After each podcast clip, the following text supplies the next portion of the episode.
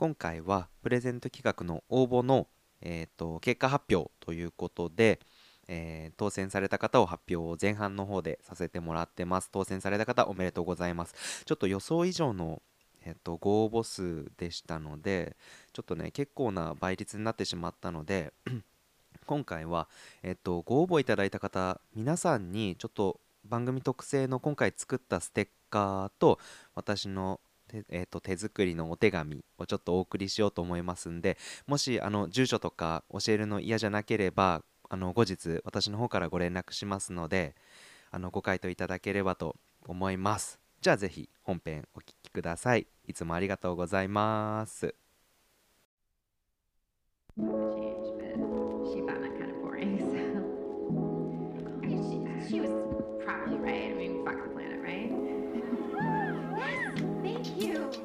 はい、お元気ちゃん、パーソナリティのしんくんです。サラリーマンしんくんのトゥモローランドでは34歳1児の父親、普通のサラリーマンの僕が日常を感じたことをお話ししているゆるいポッドキャスト番組です。前回はお便り、えっ、ー、と、お便りというか、プレゼント企画にご応募いただきまして、本当にありがとうございました。いや、たくさんのご応募いただきまして嬉しかったです。あのね、Apple Podcast の方ではなぜかその回だけ不具合になってしまってちょっと配信がされてないんですけれどもいつも聞いてくださってる Apple でね聞いてくださってる方本当にすいませんでした。今絶賛問い合わせ中ですんでいつかは解決するのかな。一応今回のプレゼント企画は、えー、っと先週までっていうことでお話しさせてもらってたので金曜日までって。また別のねあのプレゼント企画もやろうと思いますんでその時ぜひご参加くださいっていう感じなんですよね。ほんとすいませんでした。まあそんな中でもね Spotify とか Amazon とかから聞いてくださってる方からはあのたくさんねご応募いただきましてありがとうございます。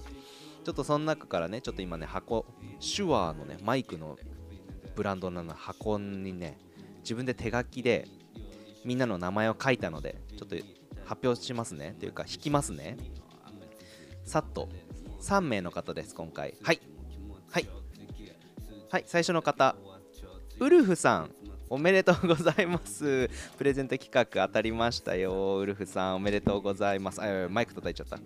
ウルフさんはえっ、ー、とねアラサーゲイの吠えたいラジオっていうポッドキャスト番組もされている方で仲良くさせてもらってます。いつもね説得力のあるお悩み解決をしてるからさ。もうやっぱりねそういう人にね結局あれなのよね。お便りっていうのは集まるべきだと思う。僕の番組はあまり来ないけれどもそれでいいんだと思う。はい次の方。おめでとうございます。はい次の方は来ました。マリマリおめでとうございます。マリマリって勝手に呼んじゃってるけどマリマリはえっと YouTube チャンネルでえっとね勝手に勝手に浜中町応援チャンネルだっけ？ごめん間違ってたら。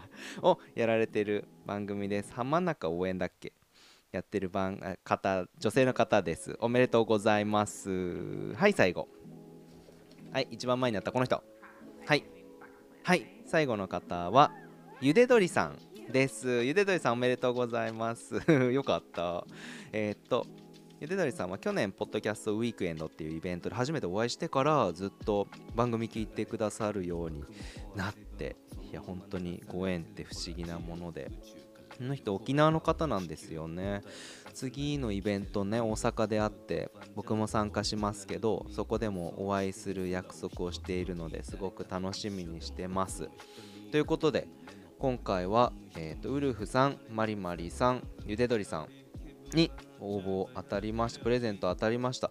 またねあのいろいろ、えーと、グッズを制作してますんでぜひご応募お願いします。じゃあ今回はこれで終わります。ありがとうございました。お便りをいただきました。ラジオネームはガリュウさんです。ガリュウはね番組に楽曲提供をいただいているラッパーさんですいつもありがとうございます内容はシンプルなんですけども、えー、っと、発表しますね。発表？読み上げますね。えー、っと、しんちゃんの鼓舞する瞬間と鼓舞の方法は何でしょうかということで、簡単ですがお便りいただきましてありがとうございます。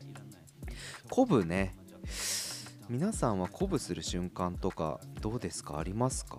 うんとねご期待に応えられる回答は僕はちょっとできないかなっていただいた時に思ったんだけど結論は僕は鼓舞しません気持ちの中で。うん。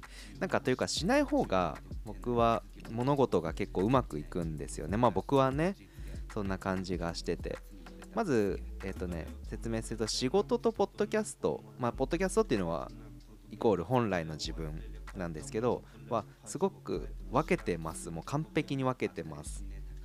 仕事については昔はすごいあったんだけどさ今は向上心とか出世したいとかそういう気持ちが全くないのね。だからまあでもそれが逆にいいっていう風に思う時が結構あって向上心がないことがね若い時はとにかくね逆で野心の塊だったんですよね僕。すごく目立ちたいしうん、早く出世したいしとかそういうすごい野心いっぱいの人だったのね。だから必死に仕事をしてでその結果まあ僕のやり方が下手なんだと思うんですけど合わなかったの。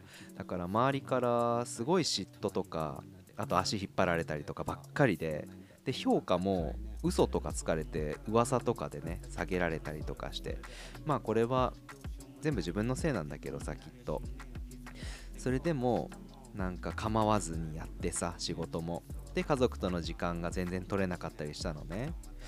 だから、まあ、結婚してから少しずつ仕事というか自分の気持ちをこうセーブしていったんですけどもともと僕生まれつきね、まあ、長男っていうのもあるのかすごく責任感が強いんですよ。だから目の前に仕事が来ればもう勝手にちょっと本気になっちゃってでもそのことしか考えられないみたいな。嫌でも集中してしまうっていうのが僕のいいとこでもあり悪いとこでもあったりして。だからうん意識してるのはむしろ逆で力を抜いてやることを意識してます。そうするとさ周りからの助けとかなんか自然と出てくるようになって仕事自体もすごくやりやすくなったんですよね。何なんだろうかこれは。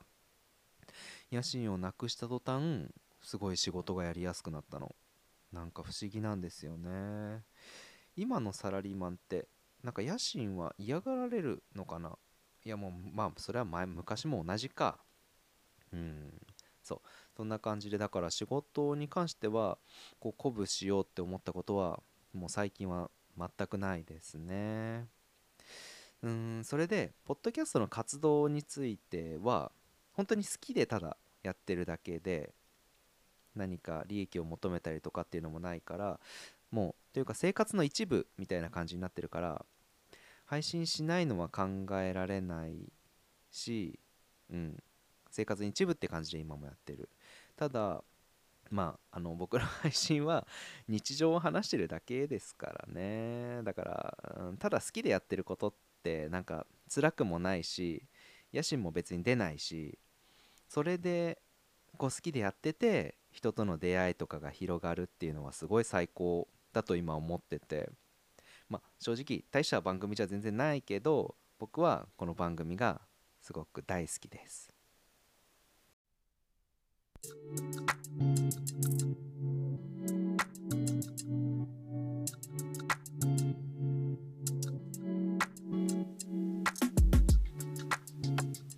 はい、ということで今回はエンディングです。最後までお聴きくださりありがとうございました。今回はプレゼント企画のご応募の結果発表と、えー、とお便りいただいたことの鼓舞することについてご回答させていただきました。いかがだったでしょうか？最近はね、毎日すごく平和に過ごせてます。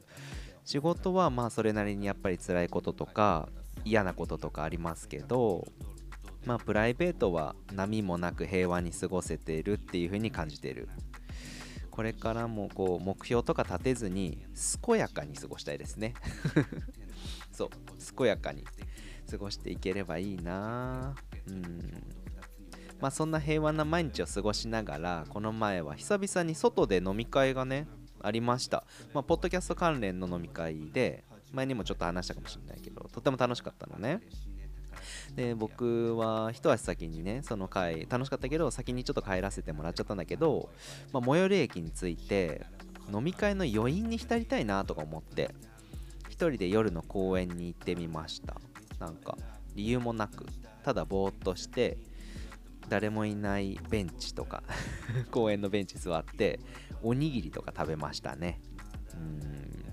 そんな時はえ、ー、とねイヤホンもせずにただ静かなこう空間で夜ってなんか澄んでるじゃないですか空気が。だからそういうのもすごくよくって静かな公園で1人でおにぎりむしゃむしゃ食ってたんだけど 普段はさなんかうるさい喧騒とかなんかうん仕事の慌ただしさとかそういうのあるけどそういうのはうんその時は忘れられた。だからすごいいい一人時間を過ごせました。そこでなんかうーんふとね最近無心になることっていうのがほとんどなかったなっていうふうに反省しましたね。なんかこうやってただぼーっとできる時間とかがあればもしかしたら好きなお酒とかもいらないのかもしれないなとかまで思いました。そのぐらいまあぼーっとするって大事自分のにとっては大事だったのかなっていうふうにも思えました。今回は初めて、えー、っと本編でプレゼント企画をやらせていただきましたが、まあ、これからもね新しいレーベルとしてローカルトレインっていうのであのブランド名というか出していきますんで商品はねよろしくお願いします。あとは番組の感想改めてあのいつも励みになってますハッシュタグいただいたりだけでもすごく嬉しいです。なのでこれからもあのたくさんぜひいただければと思います。ハッシュタグはえっ、ー、とサラシンサラはカタカナ、シンはひらがなでぜひお願いします。いつもありがとうございます。また、プレゼント企画考えてますんで、あとはグッズの作成たくさんこれからもしていきたいと思います。じゃあこれで終わります。バイジー。